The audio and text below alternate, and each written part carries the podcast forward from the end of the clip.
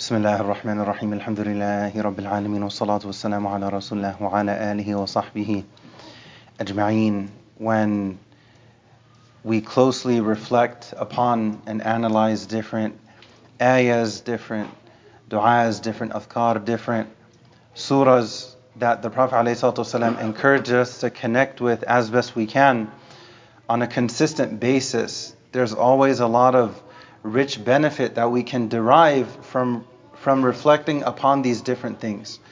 Why would the Prophet encourage us, for example, to recite Ayatul Kursi so often? What what is it that's so in terms of the meaning of the ayah? How can I there must be something here so powerful, beneficial, and rich that the Prophet wanted us to connect with it multiple times every day.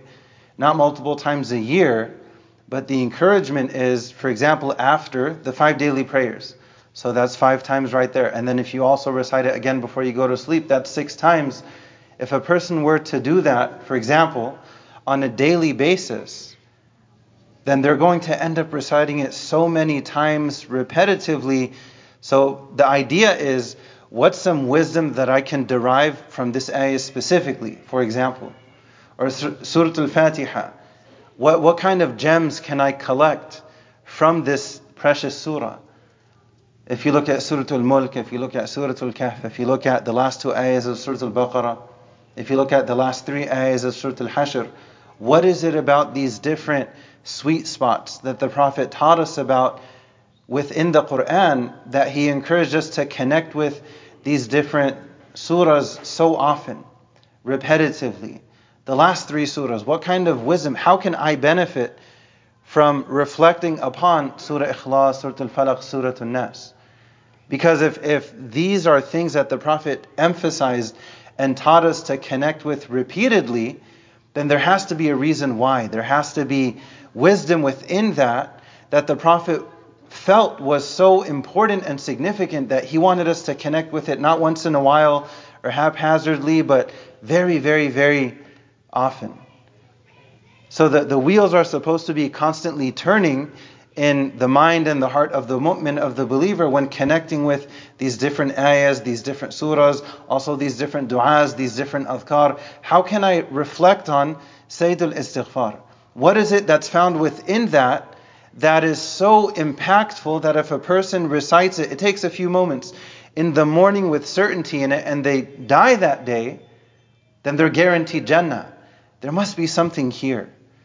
So, just a, a general reminder for myself, first and foremost, that anything that we find that, that's valued within our deen in connection with repetition, to reflect on what is, what is it that's within this that is so significant, beneficial, and special that the Prophet ﷺ encouraged us to connect with to connect with it, whatever it may be. There are many examples on a consistent basis. By constantly trying to reflect and having that sincere intention, a person will continuously gather more and more benefit from. They may be reciting the same words, but then all of a sudden they have an aha moment regarding Surah Al Ikhlas.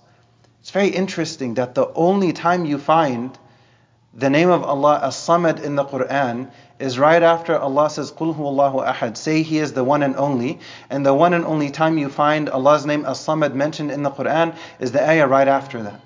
Wow, that's interesting. So then now when we connect with that surah, which is very short, concise, precise, but very deep, now all of a sudden there, there's this there's this little light bulb that goes off whenever we connect with it that ah that's interesting. I wonder what else I can derive from these different surahs. We ask Allah to guide us and forgive us. We ask Allah to help us to connect with the Quran as best we can, to connect with our morning and evening adhkar as best we can. And we ask Allah to accept our du'as and overlook our mistakes. Ameen Rabbil Alameen. Wa sallallahu ala wa ala alihi wa sahbihi